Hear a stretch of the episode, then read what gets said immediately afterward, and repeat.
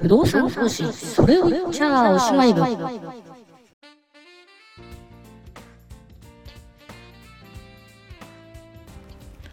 不動産投資それを言っちゃおしまい部でございます。こんにちは。ねえー、連休ゴールデン今年のゴールデンウィークね引きこもりゴールデンウィークでほぼ ほぼうつ状態に陥ってしまったという。私ねあのそういうあの疾患はね持ってないんですけどね。まあちょっとねっていうところでね。前回ねあのゴッド・オブ・ウォーっていうねあのソフトでね。あまりにもこう描写がグロテスクなんでそれでね精神的に追い詰められたなんつってね話をしたんですけど。でねもちろんそれ面白かったからやってたんですよ。やっぱりねちょっとやっぱ気分が沈むこうエンジンかけちゃってるなっていうところもあって。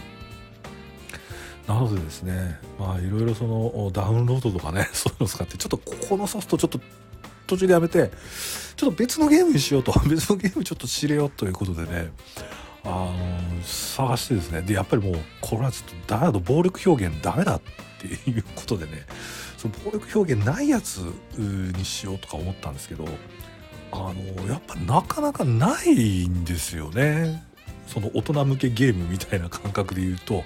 やっぱね何らかの形でやっぱりこう別にねロールプレイングゲームとかね選んだとしてもやっぱりこう悪者とか出てくるし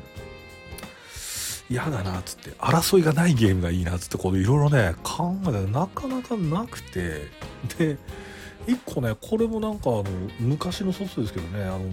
一応なんかよくよく見かけてたんであの PSO がね出たばっかりの時になんかリリースされたんじゃないかな。え、ー、と人食いの大鷲トリコっていうね、えー、やつを見つけてあこれはね争いないだろうと。なんかねあのこれどういうやつかっていうとよくわかんないですけどあのなんかねそのななんちゅうのかな。変な中世みたいなこうかてあのね中世のような未来のようなその仮想のね国で、まあ、一人の少年がいてでそこにねあの大鷲がいるんですね。人食いの大鷲。ねトリコちゃんっていうんですかね。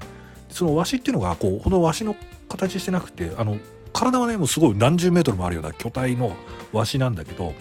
顔はねあの犬みたいな顔してるんですよね。初めね気持ち悪いと思ったんですけどあのずっと見てるとななんとなく見慣れてあの可愛いげな顔に見えてくるっていうね。あのでその少年とねその大鷲のねあのこう出会いから始まって仲良くなってみたいなそんなようなやつなんですけどそれがまあすごいグラフィックでね描かれててそのね何十メートルある大鷲もねドーンとねこうねグラフィックでこうすごくねあのリアルに描かれてるっていうねでも毛並みがねふさふさでそこにねよじ登ったりみたいなねそういうやつなんですけどね、これがねどうもねなんかあれなんですよそのいろいろオープンワールドみたいなスペースでこのワシとね大ワシとコミュニケーションその犬の顔した大ワシとコミュニケーション取りながらなんかた多分その例えばね高いところに登んなきゃいけないと、で上の階に行かなきゃいけないって時にこう階段とかないわけですよね。階段とかないないからそれはどうするかっていうと大足仲良くなった大足をねこここに座ってって言って座ってもらってでえっとそのわしのね背中をこうよじ登ってで上の階に行くみたいななんかそういうようなこうギミックをこうその大足を使ってこう進んでいくみたいなゲームなんですけどこれがねあれなんですよ うわ非常に難しくて例えば今話した例でいくとあのここに座ってっていうのがあのここに座ってっていうコマンドがないんですよ。でなんかね見たらなんかその AI が入っててその大足の犬の顔した大足はその AI で動いてるんですってだから、えっと、その指示とか命令がねできないんですよ。あおいっつってね呼ぶことぐらいはできるんですけどそれができないんですよ。だからこの大足が全然俺の、俺の思ってる動きしてくんないんですね。お、お、だ俺はあそこ登りたいお前ここ座れって言って、おいおいっつって言ってんですけど、なんかね、なんか20メートルぐらい先のところで、ね、ずっと突っ立ってね、ポケーっとしてるわけですよ。で、これどうすりゃいいんだっつって話で、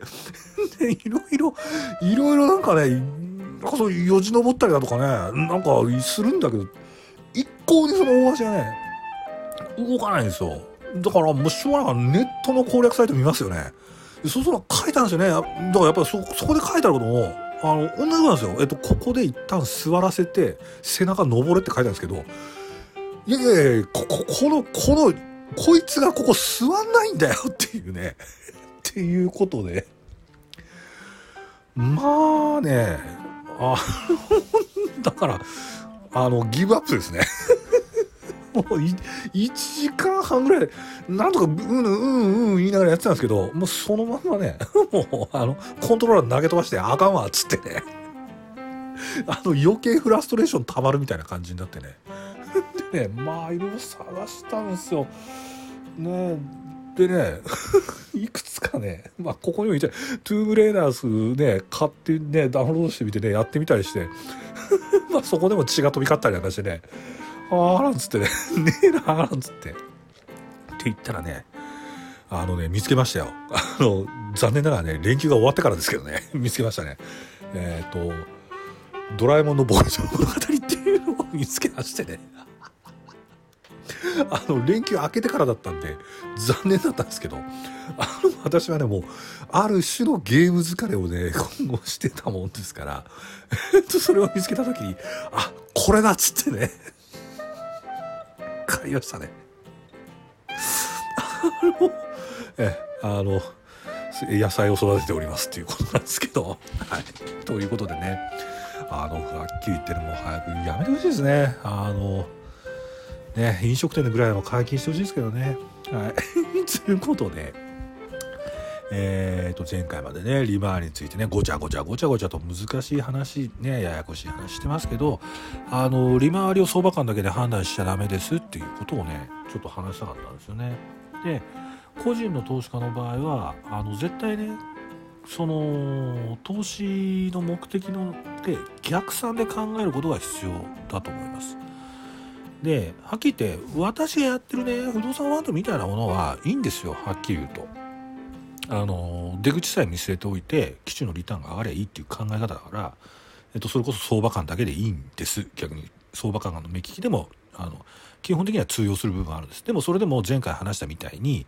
えっと、取引だとかお金が集まることだけを考えて利回り設定すると本当にそれリスク考えたあ設定になってるみたいな商品蘇生をしてしまう可能性はあります。で、えーと、個人投資家の場合は逆算で考えるべきです。で、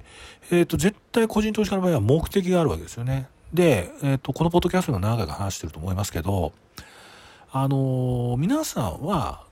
サラリーマン投資家って一般的に言われる皆さんはやっぱり月20万とか30万を自分の所得以外で、えー、と年取った時に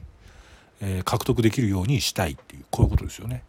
で簡単に言えば月20万30万の投資リターンを得るためにはどれくらいの不動産が必要なのかっていうとまあ一つには今のマーケット感でいくと1億ですよね。1億の収益不動産が必要もちろんねケースによってはそれはあの6000万7000万で達成できる場合ももちろんありますけれどもえっ、とっていうことになるわけですよ。そうすると1億に伸ばすためには前もお話しました。えっと物件買ってでその物件のキャッシュフローと自分の給与所得の一部をローンの消化にバンって当てて要するにローンのローンを返すイコール資産が増えるってことなんですよね。っていうふうに組まなきゃいけないわけですよ。でそれがもちろん人によってえっと、1物件目は13年でローンを返す返すんだ。10年で返すんだ。まあ私みたいに7年、あ、5年で返しちゃったのかな？とかってまああるんですけども、で、えっと、それを繰り返して、えっと、15年で資産を何千万、17年目に何億にする。1億にの乗せると。こういうような、えっと、ストーリーがあるわけですよね。簡単に言えばそれをエクセルでも何でも落とし込んでそっから逆算した時に今必要な利回りは何だろうっていうふうに計算しなきゃいけないんですね。だから言ってるのは都心の立地でねテナント入居も硬いから3%前半でいいんだっていう